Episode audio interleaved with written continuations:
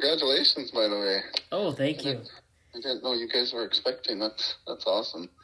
Yeah, we uh we're in full full baby mode. Uh so no sleep. no, yeah, no sleep. Um you know, which actually it's uh he's sleeping about th- every 3 hours now or you know, on a 3 hour kind of cycle. So actually it's a little bit Okay. of an up, a little bit of an upgrade from where we were when we first brought him home, which I think was barely pushing 2 hours. So, oh gosh. yeah. Well, there's there's nothing greater than being a parent. That's for sure. Oh yeah, we are we're enjoying every minute of it, and he's already changing so much. It's just crazy how uh, how fast it's going, you know. And um, so no, but I uh, I want to thank you right off the bat for uh, taking a few minutes to chat with me. I know we tried to set something up a little while ago, and then yeah, I just kind of got preoccupied with some other stuff, and so. But I figured we could circle back and Absolutely.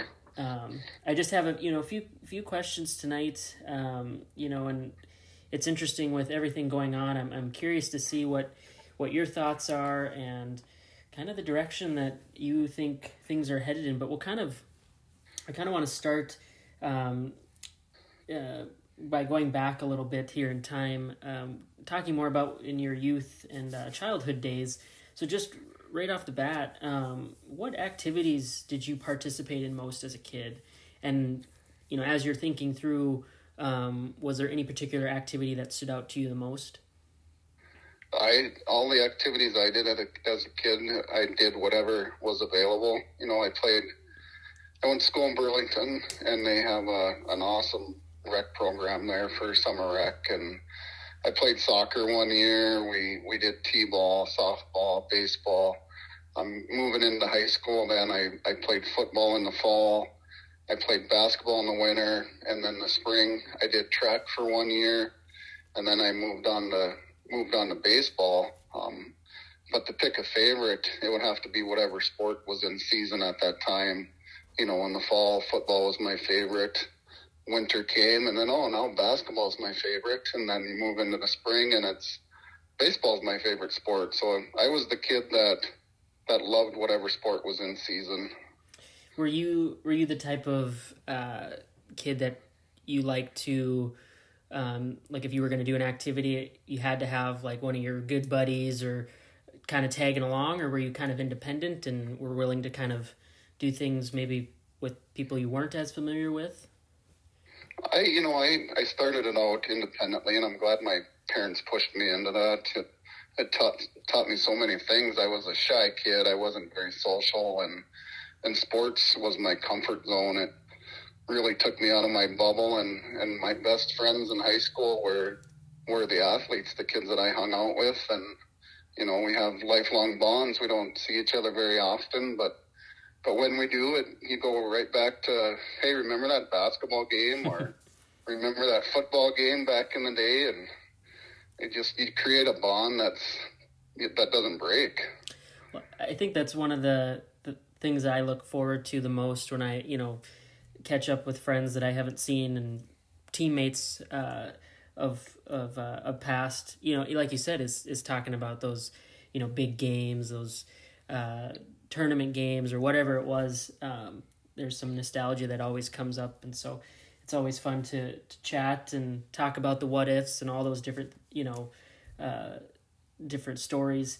You know, because you were you know actively involved in um, several different um, sports can you name a significant accomplishment and then kind of uh, two question here can you name a significant uh, failure that you know maybe came about and and what you learned from both of those situations Oh boy, you're talking sports wise now. yeah yep Um,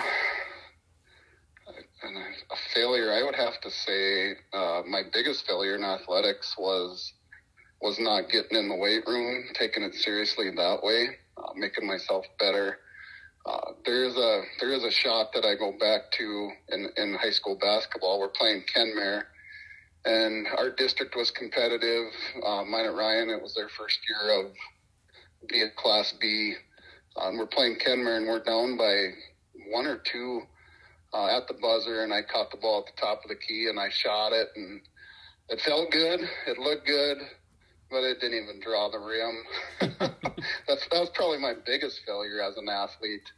Um, my my biggest success story, I would say, uh, it has to go to coaching and and uh, probably just the bonds that I create with the kids and getting to know with the kids. And it's, and it's not even winning or losing a game as a coach. It's just seeing these, these young men turn into grown men and catching up with them six, seven years down the road and seeing what they're doing with life. And that, that's probably my biggest accomplishment. So, kind of touching on your, um, you know, the, the part where you mentioned, you know, maybe not focusing as much on the weight room aspect of, of, uh, of your of your sports. You know, can you talk to me? Was it kind of going back? Was it a thing that coaches? Um, was it more you know up to the athlete to say, hey, you got to get find time on your own to get in and and get reps and lift and all these different things, or was it just something that maybe at the time didn't interest you? Can you kind of walk me through, you know, maybe what led you to maybe not pursue it as much as you would like like to have? Sure. Yeah, you know, early in the '90s when I I graduated in '92, there wasn't much known about weight training at that time. You just it, it wasn't a, a practice that athletes did. Um, it, it gained popularity after that, but it was yeah, the weight room's on on the stage during the summertime. We have set open gym times. It's up to you if you want to get in there and, and work out. And I always made the decision that the doors are open. I'm going to go shoot baskets. Mm-hmm. I'm not going to I'm going to put stand on the stage and lift weights. so you know, it was my own decision not to do it, but it it's not as wasn't as popular then as it is now. That's for sure. Well, and and you make a great point because I I draw a lot of comparison in that when I was in school, you know, I I was a gym rat. I constantly was shooting buckets, whatever it was. I often got the lights turned out on me, or you know, if a couple buddies and I were were playing uh, hoops or whatever, we often you know were told to leave, and you know, so we were always being kicked out. But eh, the weight room, we really didn't become a, a something that interested me until I got to about probably a junior in high school, and at that point, you know, you've already, your body's already kind of developed, and you know, you you've um, you're probably not gonna grow. I mean, I never, I didn't grow any uh, taller from you know from my freshman to my senior year, so I was already kind of set. But from the weight room standpoint, I had no really interest until we had a coach come in, uh, Coach Peterson, Cale Peterson. You're probably familiar with him. Um, he came in, brought his uh, weightlifting strat, you know, uh, program, I should say, from uh, University of Mary, where he was a football coach, and really that was where he sparked not only my interest but a lot of my teammates' interest in weight training and really taking it seriously. And that is, like you said, uh, leading up to that, it was really on you as the athlete. Like, hey, uh, when we break for the summer vacation, you know, we're not going to have a ton of, you know, uh, structured weight lifts. You know, we'll have the weight room open from this time to this time. It's up to you to get in. And uh, and really, when you live in a rural community, um, many of many of my teammates, myself included, came from agricultural farming backgrounds. So the demands too, from working on the farm to getting into the weight room. I mean, there was it was definitely a challenge at times, and I think um, once it became more of a priority to focus on the weight room aspect, certainly, um, you know, you could adjust your schedule. But from what I hear, a lot of of coaches and and players that were in your situation, um, yeah, it was really just up to the athlete. So it's interesting that you that you mentioned that when you talk about your accomplishments and the bonds that you were able to kind of form with your um, with your athletes, you know, because you were kind of a uh, you would say more of a, a shy personality how did your leadership come to the forefront like how were you able to kind of step outside of that maybe that box and really galvanize a group of, of athletes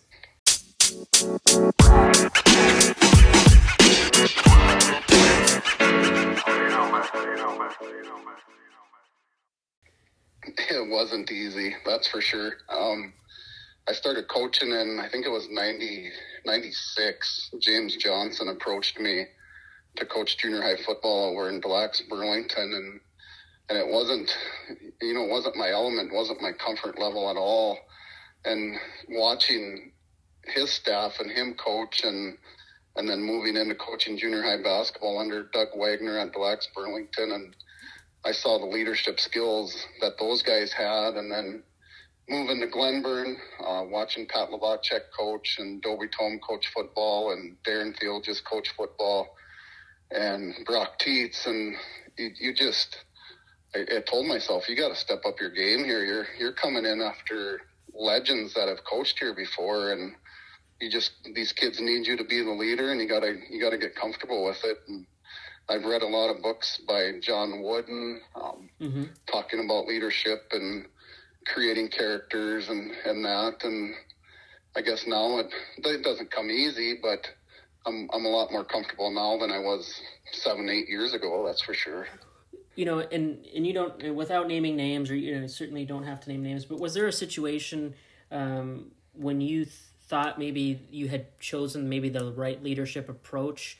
and you look back on it and you're like that was completely and utterly the incorrect decision um, whether that be getting after a player when maybe they needed more direction than criticism you know was there can you think of anything like that no absolutely my you know as a young coach you you think yelling and screaming at, at kids is the answer and I look back at that today and think, man, that was dumb. That's not what kids need. That's not how you motivate kids. Uh, kids, kids need your support. You need, they need your guidance, and you get more more out of a kid if you don't yell at them. I found out. Um, you got to build them up and keep building that base and that foundation, and help them develop into leaders themselves. That was my biggest mistake: is thinking yelling and screaming at a kid was going to bring the best out of them because it doesn't. So, and you kind of touched on a question that I have later on down the line here, which I'll just ask you now. Um, do you believe that this generation of coach or coaches um, that are out in the field today are too soft on their athletes? Because I've heard, I've heard the argument from both sides, and I can see it from both sides. I, you know, I was the type of athlete that I didn't necessarily crumble crumble under criticism. You know, if, if a coach was, you know, in my ear about something, I almost felt more relaxed because I I knew I had the attention of the coach. I was um, I always heard, you know, people say, well, when the when the coach stops yelling at you, then that's when you need to be concerned. Um, but then again, like you said, on the flip side of that, you know, was that approach maybe the best?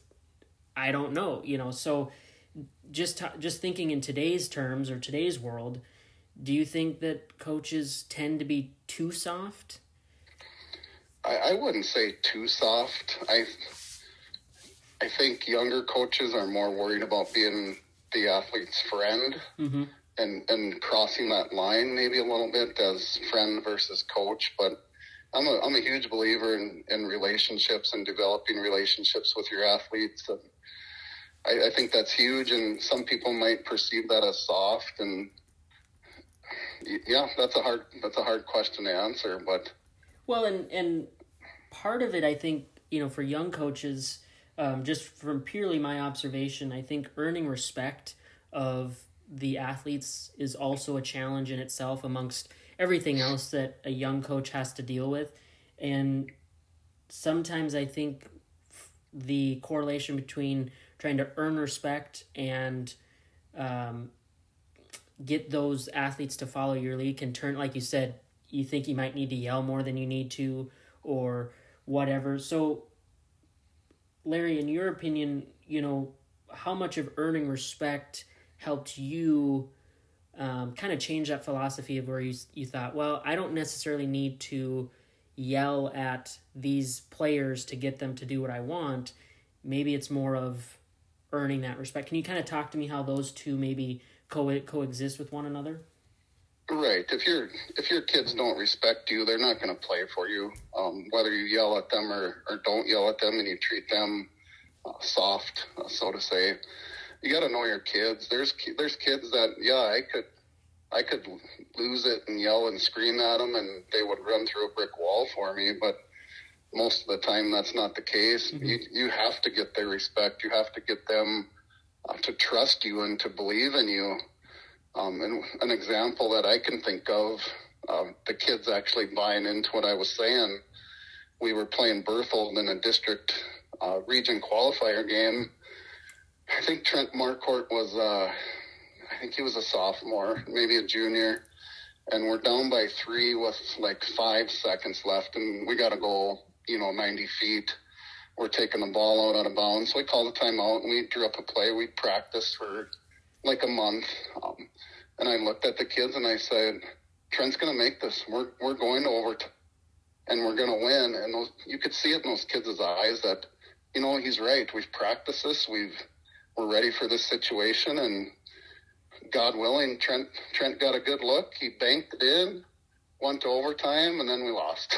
but I mean, just the confidence of telling them that I believed in them and that, hey, this is what's going to happen we're going to throw it here. He's going to throw it to Trent, and and it worked. I mean that that was the moment I I saw the trust coming from the kids probably the most.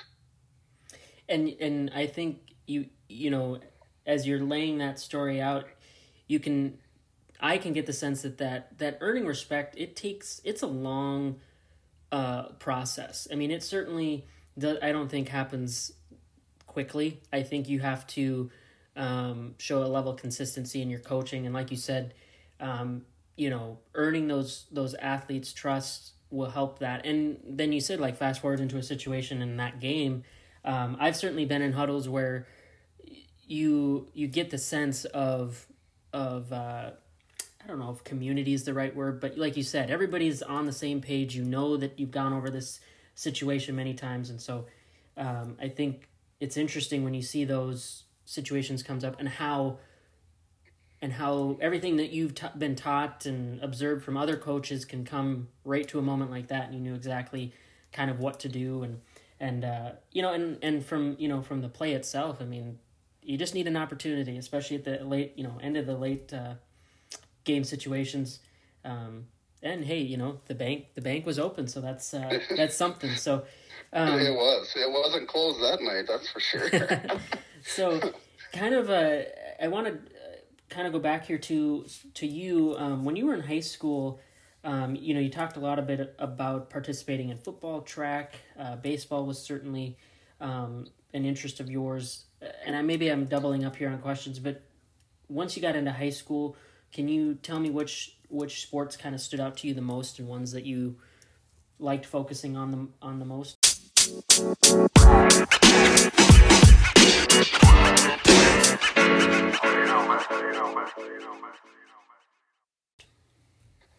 I would I would have to say I'd probably put more time into basketball itself.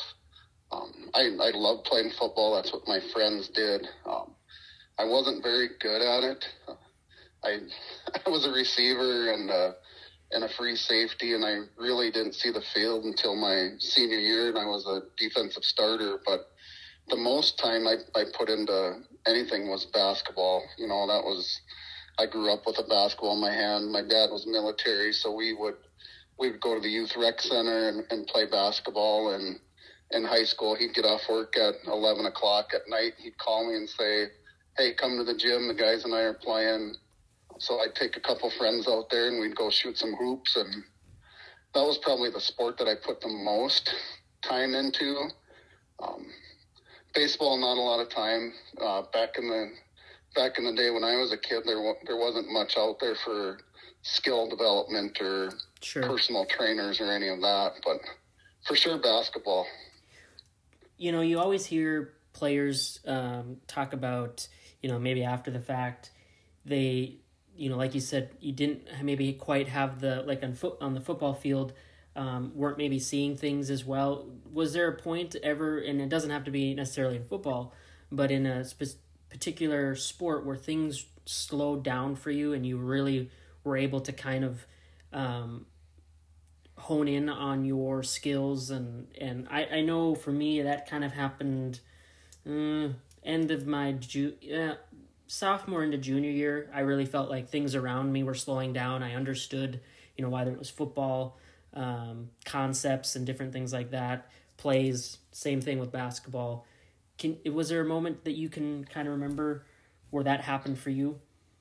Yeah I, I think it was my my junior year, we're playing Garrison at the auditorium, and I, I just felt they call it the zone and being in the zone, and and I don't think I scored that many points, but the game seemed really slow to me in my head, and it, you know it became a lot easier to to see things and see the floor and anticipate on defense a little better because you kind of felt like you knew what the other team was going to do. Mm-hmm. Um, that's when things really slowed down, and then you know, that transferred into football. And when I coached football, I always believed a kid that's scared, they just need to get hit really hard one time so they know it doesn't hurt. And and that happened my junior year. I got pretty good at practice, and I was like, you know, that ain't so bad. Yeah. This is this is kind of fun actually. And yeah, so I'd say my sophomore junior year is when it slowed down in my head, anyways.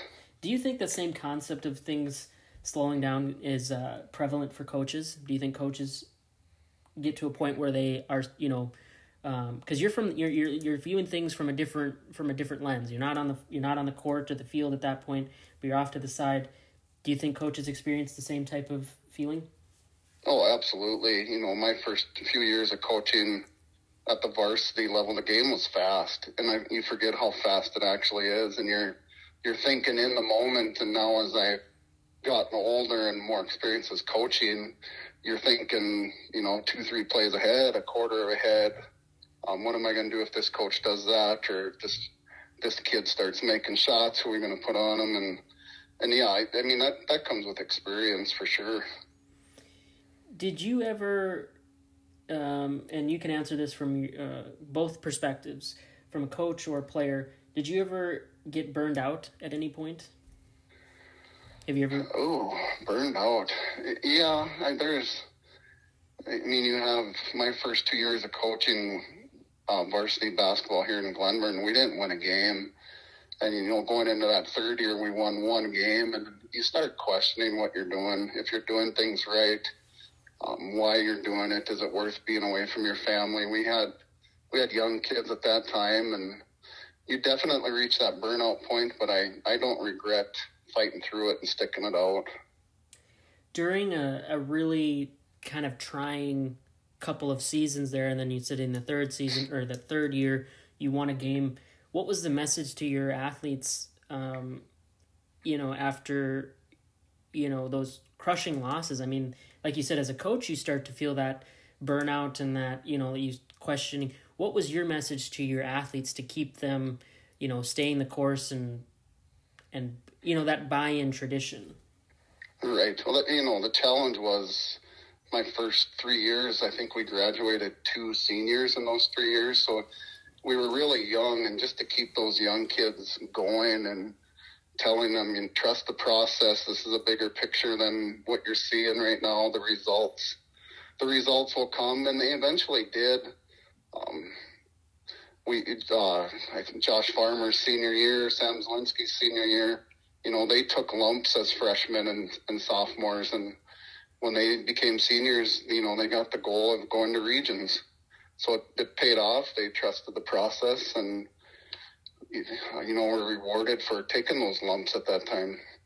How hard is it to get athletes, especially uh, in the in in the position that maybe you were in, to you know, like you said, you you set goals, you set you know, um, you're you're kind of attacking each day but really how hard is it to galvanize a group to want to come to practice to want to you know play for one another because I've certainly been on my fair share of of teams where we didn't win a lot.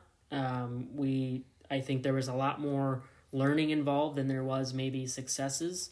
Um, but I look back on it and I wouldn't change it, you know, for anything. I would uh, I think because of those experiences, it kind of toughened me up as an athlete, and then you know now later on i feel like i have a different perspective of of those harder times so for you i mean really how difficult is it? Because even if you have the talent you know let's say you, you've got the talent you've got everything you've got the tools um, i mean how hard is it still to get a group to say like okay we had a setback here now let's just push forward and, and you know and maybe i'm doubling up on questions here but kind of walk me through more in depth of like how you from point a to point b it's extremely difficult. You start your season off with you know non-district games games that you're trying to fill each other out and learn what your teammates can do and what we can do as a as a team. And then you get into the district grind.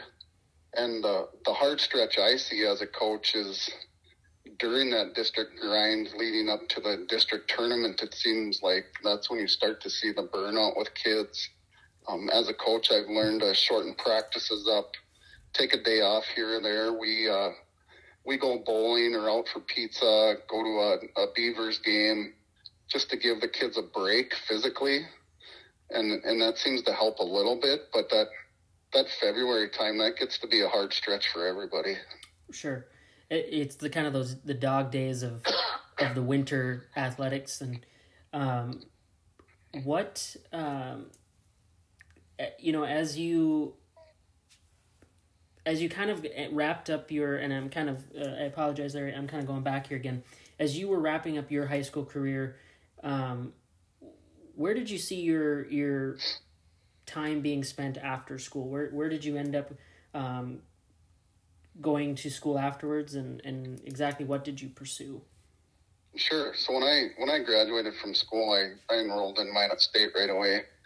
I my goals and aspirations at that time was I was going to be a athletic trainer, um, and it, it didn't work out. I school wasn't right for me right out of high school, mm-hmm. um, so I took some time off. I went into retail, worked retail, got married, um, and my wife Danan was coaching volleyball up here in Glenburn and teaches third grade here. And I saw the love that she had for education and coaching kids and working with kids, and that kind of lit my fire and pushed me to go back to school uh, and get my Ed degree.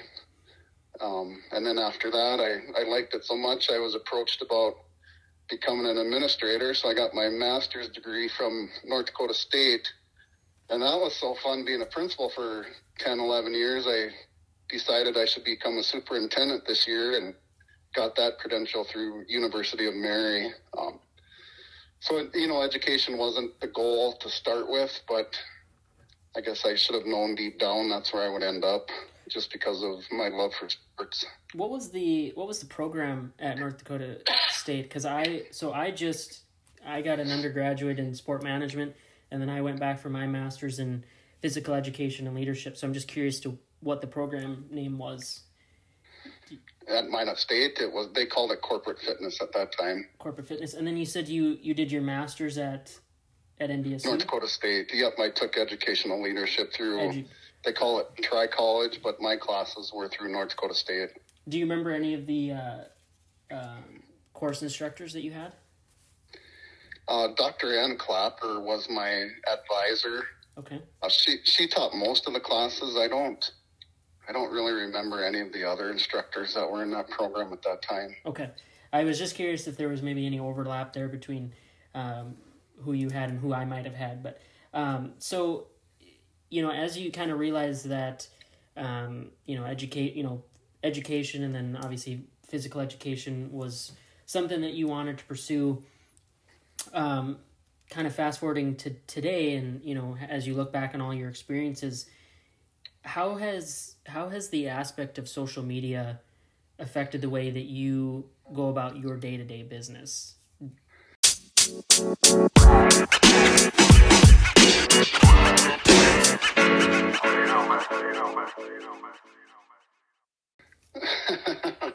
so social media can can be your best friend one minute, and then the next minute it can be your worst enemy. Um, we we try to use it in Glenburn as a as a positive thing. We try to get information out to parents uh, as quickly as we possibly can.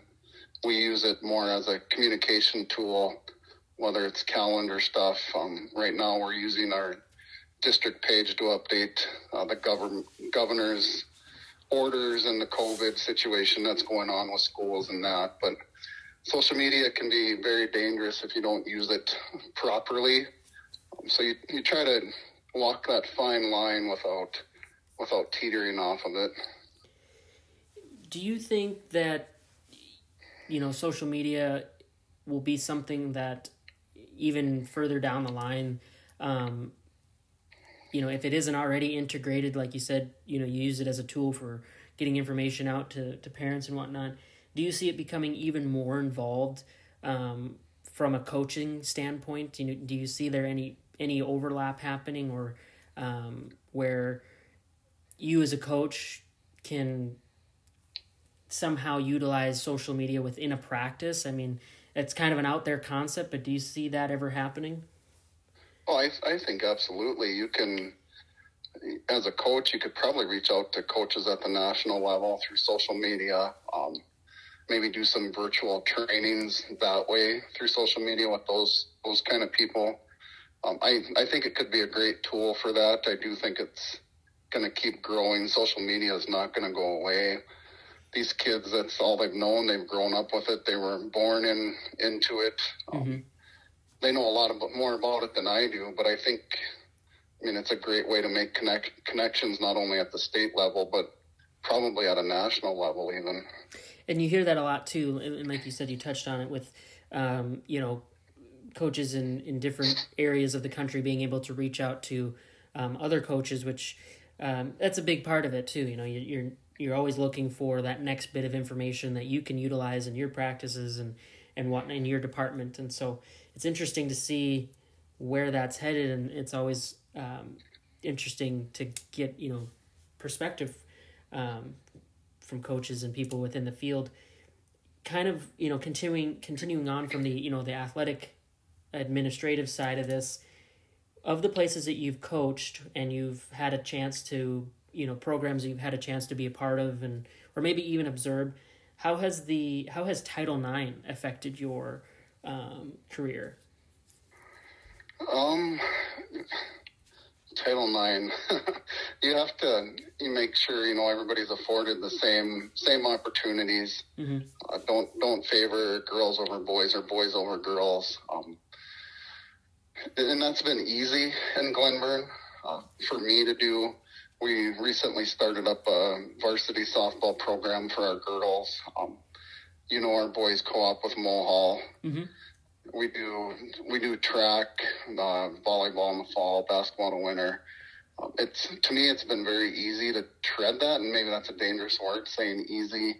Um, it's always something your mind's thinking about um, when you make decisions. Is okay? Is you know, is this the right decision to make at this time? And and yeah, I guess I don't think I've ever had a problem with Title IX, but it's definitely a, a fine line that you want to want to be careful when you tread it. And and going off of that too, you know, t- there's Title IX. Um, also, you know, booster clubs. You know, you read a lot today in, in the national news of of um, maybe prac- you know unfair practices that you know involve uh, booster clubs and all of those things. Just in your observation and opinion, um, how do you view booster clubs and the benefits that they obviously give you? You know, programs. Um, but what's something that you have to be careful with when dealing with those types of of those organizations? Uh, booster clubs can be can be your best friend. We started our booster club, I believe, in 05 or 07. I don't remember the exact year. Um, and it's been great. And they, when we created it, we created it for all activities. It wasn't just a sports booster club or a music booster club at that time. Um, so we made sure we we covered everything. Uh, we set the same expectations if if the basketball team wanted money or came and requested some funds, uh, that they had to meet the same the same requirements as any other team, like the band or or whatever. Um, it, it, can be difficult to do. It depends on who you have on your board. Um, we were very fortunate we didn't get parents that had personal agendas or agendas for certain teams or any mm-hmm. of that. Um, they were very fair on selecting who got what, and they I thought they did very well with it. And how much of I mean, you know, and you touched on it briefly. Uh, how much of the parent aspect do you have to be? Um, and I don't want to say concerned, but aware of, and how much that plays a role into everything that you have to accomplish within a within a year. You know, so whether it's dealing, you know, from a booster club standpoint, a coaching, kind of talk to me where parents, how you've been able to manage, you know, the different personalities that come with with parents. Right, and I have to say the parents in Glenburn have been fantastic. Uh, the any parent I guess I've dealt with coaching wise and even school wise, they've been great. You you have to know the person itself, uh, themselves, know their kid. Um, every parent wants the best for their kid. They they want to see their kid succeed, and I guess as my job as a coach is to put kids in positions to be successful and help them get to be successful. And that might be a kid maybe never even seeing the floor, but just making friendships and things like that. I you know you call that a success for a kid too, and the and so those kids have always appreciated that that hey, they're they're included. They don't care if they get to play or not, or if they score or or whatever. They they're happy their kid was included. And without you know putting too much of a target on your back here, Larry, with with this next question, you know, there's always that. You know, like you said, your parents want the best for their kids, and you know now that I am a newly uh, parent here within the last three weeks, you know, I certainly already am thinking of of the opportunities that you know my son will have um, presented to him and you know that and I want you know like you want the best for them. So with that being said, you read sometimes or you hear with in the news or wherever um, of parents that will move their child from you know a certain school so like a different class you know maybe going from a class a to a class b based based purely on the um, opportunity for their child to play now, it doesn't mean why you know to start necessarily, but the opportunity to play. Kind of give me your opinion on on that and how you think that affects the the player involved and and kind of the you as a coach. You know, if you have an athlete that's coming in from maybe a bigger school but decided to come to a smaller area, how do you manage all of that? That you know that that can be tough. You you tread carefully. Um, if you get a new kid coming in uh, to your building, you gotta you gotta create the culture that's welcoming and, and nurturing, and hope the kids that you have coming back accept that student uh, and that kid into your program. And then you know if you have a kid leaving uh, that you're you're kind of counting on for leadership or, or whatever. I mean you you you thank them for their time, you applaud them for what they gave to your program, and you you wish them the best luck moving forward. But those can be difficult, um, depending on the situation. You know, it's as a parent, I understand if another parent thinks, you know, taking their kid out or bringing their kid into my program is what's best for their kid. I'll support that 100% every time.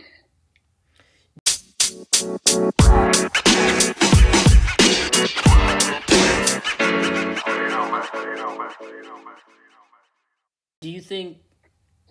Do you think that there's um, too much? I don't know if this is the right word, but like freedom when it comes to, and it's hard, you know, when you look at where Glenburn is, uh, just you know, geographically, it, maybe you don't see it as much, but take it, you know, if you're inside, uh, you know, Minot, there's Class A and Class B schools that exist in that in the town. Uh, do you think that there's too much freedom be- between being able to take you know an athlete out of one program and move them into a different one based purely on just athletics and and whether they get the opportunity to play at another program? Right. I i, I don't even know how to how to say this. Um i don't uh I guess I, under, I understand what happened. You know, like let, I'm going to use Minot for example, and it's nothing against Our Redeemer's or Minot Ryan, um, but you got a kid that's going to Minot High for, you know, all their years going into eighth grade. And now they're becoming ninth graders. And, you know, by the time they're freshmen, they know I'm not going to play at Minot High. Mm-hmm. You know, maybe they do go to Our Redeemer's or they transfer to Minot Ryan, and, and great for them. They're going to get that opportunity to play. Um, but being 25 miles away from Minot, we don't get those kids. Um, we get the kids that have probably been here since kindergarten. Maybe once in a while, you get a kid to move into your district. Um, it just doesn't happen as often in, in Glenburn or even Mohall for that matter. Sure. It, it is what it is, and you just kind of take it for what it's worth. But definitely, uh, probably an advantage living, at least in the larger communities. And the, and, you, and the only re- reason I bring it up is just you know, so I've lived in Fargo for six years now, and um, you you hear a lot of of movement and kind of chatter where. Uh, certain athletes might move to a different school just because of the opportunities to play, and you know before the you know uh, before I would think, well, that seems interesting that they you know that he or she would want to move um, out of a bigger you know out of a different class into a different you know class B or whatever you know uh, may be. And now that I have a a son, uh, you know, or and maybe a daughter one day or what doesn't matter, but I can see it now from the perspective of well, I don't necessarily know if if being in that bigger school is going to give them the best opportunity to see the field. So I can see why where, where maybe where a parent would say, let's why don't we go to a you know a, a smaller school? Um, you might have more of an opportunity to just to to see the field. It doesn't like you said doesn't mean you're guaranteed a starting or anything like that. Um, so it's always interesting having lived here in Fargo, you just see it. So I'm always curious when you talk about more rural communities like Glenburn, Mohall, um, how much of that, how much impact there is. Uh, Larry, one of the questions that I had, um, and, and, and we're going to kind of move into just what's happening in today's world. Um, Sure. Obviously, there's a lot going on. Um, you know, as as we've seen with COVID nineteen, it's it's had um, or it's changed the way that we do everything, whether it's um, you know, sports or non-sports related. What you know, from a sports perspective, um, because this is a sports podcast, what has the current health situation taught you the most? Oh man! And I know we're living, and I know we're kind of living day by day, and we're still going through it. So it's hard to say, well, it taught me this, but this Right. this far in, what what has it taught you the most? Probably just personal health care itself, taking care of yourself, doing doing the little things that you know maybe took for granted, uh, like washing your hands and practicing good hygiene and personal hygiene, and and socially distancing yourself um, when you're not feeling well, or now you know even masking up or wearing a face covering. Uh, the big, you know, that's been the biggest thing for me is just being uh, cognizant of hey, you know, sneeze into your elbow, wash your hands after you blow your nose, all the things that you took for granted before. Now you now you think about it and you're aware of those things even more than what you were before. What And then health wise, as far as sports goes, um, just spacing spacing people out in the gym, uh, but you know that's a challenge. Getting kids not to share water bottles. Uh, when when we were in school, we dumped our water bottle into the big Gatorade tub and put water in our bottles that way. And now you're telling kids don't share water bottles and don't share this and don't share that. And you know, you just more do a more concentrated effort to keep everybody healthy. So you know, and, and we've heard, we've seen a lot within the uh, the you know the news and and this you know right now things are kind of on pause for winter sports as far as their startup dates and all these things.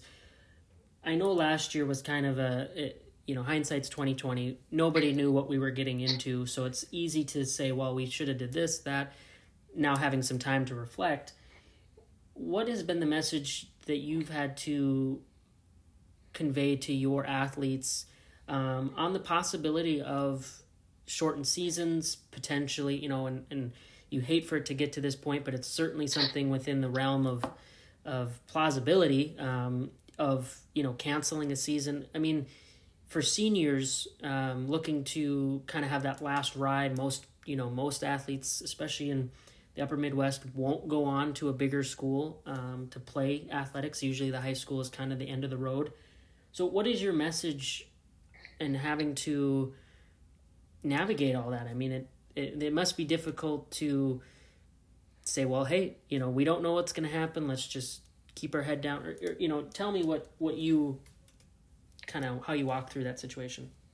Right. So what we what we did with our athletes here in Glenburn, you know, before school started, we we had the coaches and, and the ADs sit down with them and just tell them you're not guaranteed tomorrow.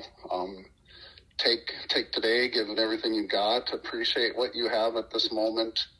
Um, have no regrets. You know, don't don't take a day off when you're out in that field. Leave, leave it all on the field. Leave it all on the court, no matter what you're doing, because you don't know what tomorrow brings. We could we could get that call that hey, we're done. You know, it's shut down for good. Uh, there is no season, or we're we're canceling the rest of the season that started and and our kids were great with that. They did everything we asked them to do. They they wore their masks. Um, at the end of volleyball season, they were wearing their masks at practice. They the kids wanted the season to, to finish, and they did what it took to finish that season.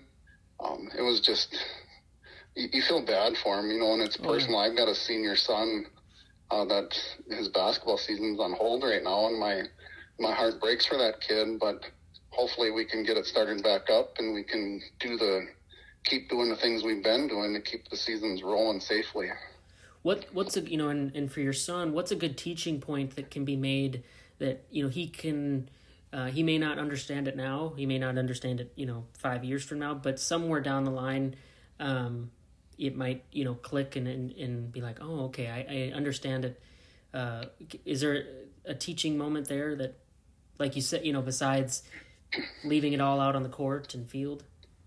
Right. We we talk about uh, with him controlling the controllables. Mm-hmm. Uh, you can't control uh, the situation that's at hand. Uh, nobody can control it. So take make the most of each moment that you that you have because you're not guaranteed the next one. For sure, and that's a good and I think that's a great point um, to be made because you know nobody knows you know what the future holds and certainly with with this COVID uh, kind of fiasco, it changes every day. I mean, we've been saying that for several months now. It's it's a day by day type thing, and especially now that uh, we're back into the full swing of, of sport, you know, of the of the sports seasons. Um, you know, for me, I I look I I think about how I would have reacted had this you know had something like this happened when I was in school, and you know I think I speak for a lot of people or a lot of athletes out there. I mean, when you're in high school, um, your your world revolves around very little things in terms of of um, interests, and really it's just your your uh, your hobbies or whatever you know really whatever gets you out of bed and you know into into school and that for me was uh, being around my friends and and playing the act you know playing in activities together and whatnot so I think about well how would I have reacted if somebody if I came to practice and our coach said you know well uh, I hate to tell you, but we're not going to have, you know, we're not going to be able to finish the season out. Or, and I don't know, I, I think I would have had a tough time with that because sports, like for many people, is a safe haven. It's a, it's a place to escape kind of, um, you know, the classroom walls and the, the stress of just being in high school and having to navigate all of those different, um, you know, different day to day situations. So, I, it's hard for me to put into words, but I think knowing what you know what we've seen now is like you said don't take for granted you know really appreciate what you have you know the time that you have. And especially for seniors um, that's tough. I mean really there's really no other way to spin it um, you hate to see you know athletes have to hang it up early when when there's so much you think you know time ahead of you when when uh, right. someone else has to make the decision. Well, no, we've you know, but obviously safety and, and public health too is is very you know is always uh, uh, important too. So.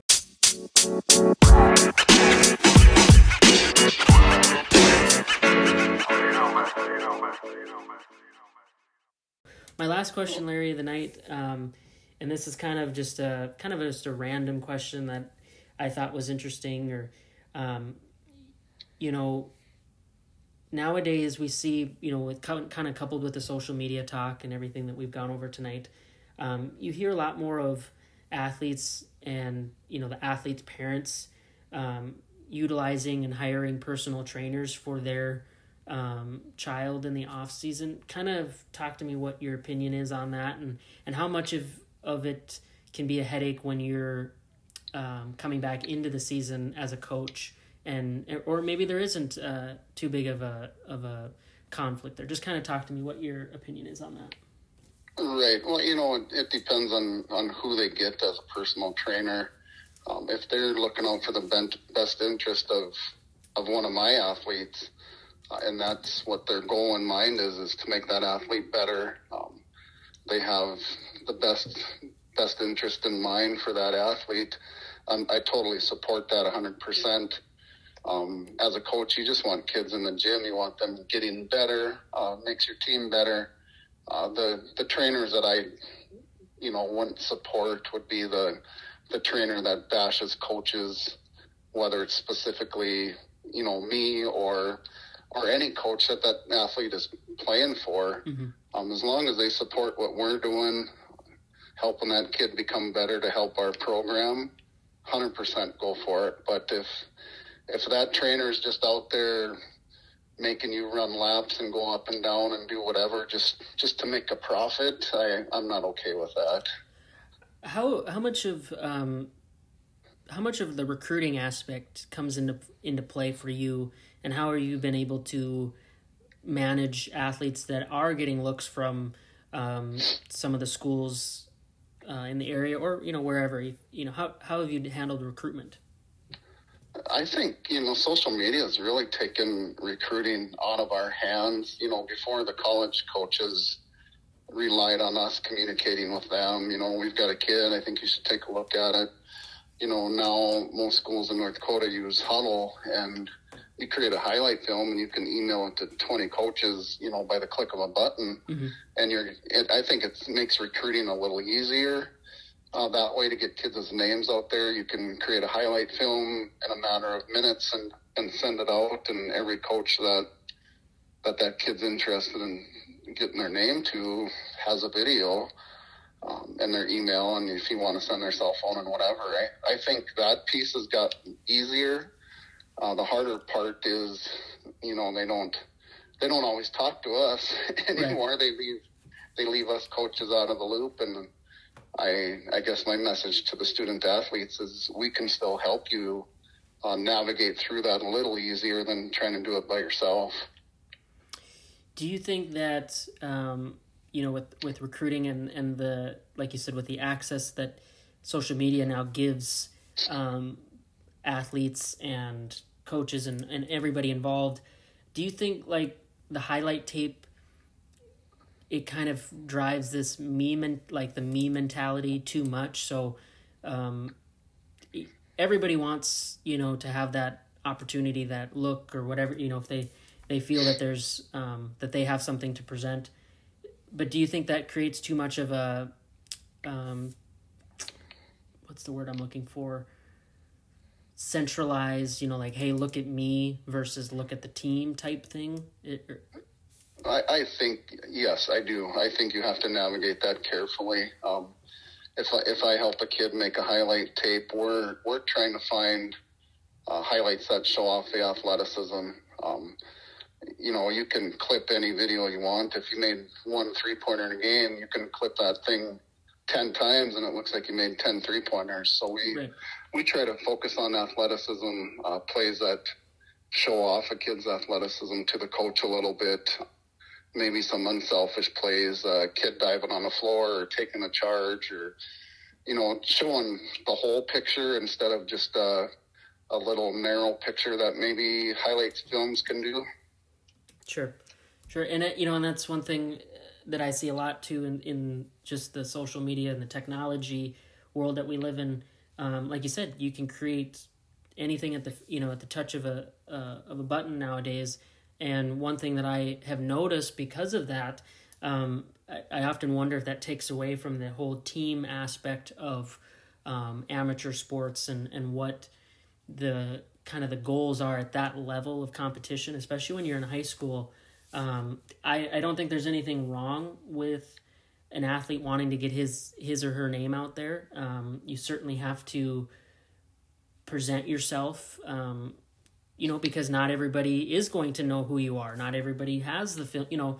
So it there it's definitely a kind of a fine line, but it's interesting. Um, I, I see this hopefully not taking over to extent because you you know I think you can run into issues where you have uh, an athlete in, in practice that might I don't know use it as some sort of angst against someone else you know hey I've got my you know highlight tape that needs you know you got to get me the ball or you know those types of situations can um, hopefully uh, don't foster and come up too much but I think with, Right. with everything that kids have access to nowadays it's certainly something like you said as a as a coach you have to be aware about. Uh, Larry, I want to just thank you again for for talking to me tonight. I know I kind of went bounced all over the place, but um, it's always interesting when I get coaches and and ads and and uh, people that have had a, a a long and kind of roller coaster uh, road of experiences. Um, kind of interesting because everybody, anybody that listens to this is um, going to be interested in, in all of those experiences and especially the ones that you talked about tonight. So thank you for sharing those with us, and um, I hope I hope everything goes well um, back in in Glenburn and the surrounding area there. I know um, things are kind of up in the air as far as as what the winter is going to bring, but I I hope that you know we can get the kids back on the court and and hopefully see this thing through the through the spring. Yeah, absolutely, we're we're keeping our fingers crossed that that we can get things under control and it's safe to get these kids back in the gym. And, and it's a pleasure talking to you, Blaine. It's been a long time since I've seen you, but congratulations again on on the baby, and I, I wish you and your family well. Uh, same to you, and uh, best of luck to, to the to the teams um, up north there. And I I, I, I wish uh, wish you guys health and and uh, safety. So take care. Say hi to everyone for me. Um, you said Jalen's a he's a senior this year. He is, yeah. It's, it's hard to believe. Isn't that crazy? um, well, give my give my best to him as well, and uh, um, you take care. All right. Absolutely. Thanks a lot, Blaine.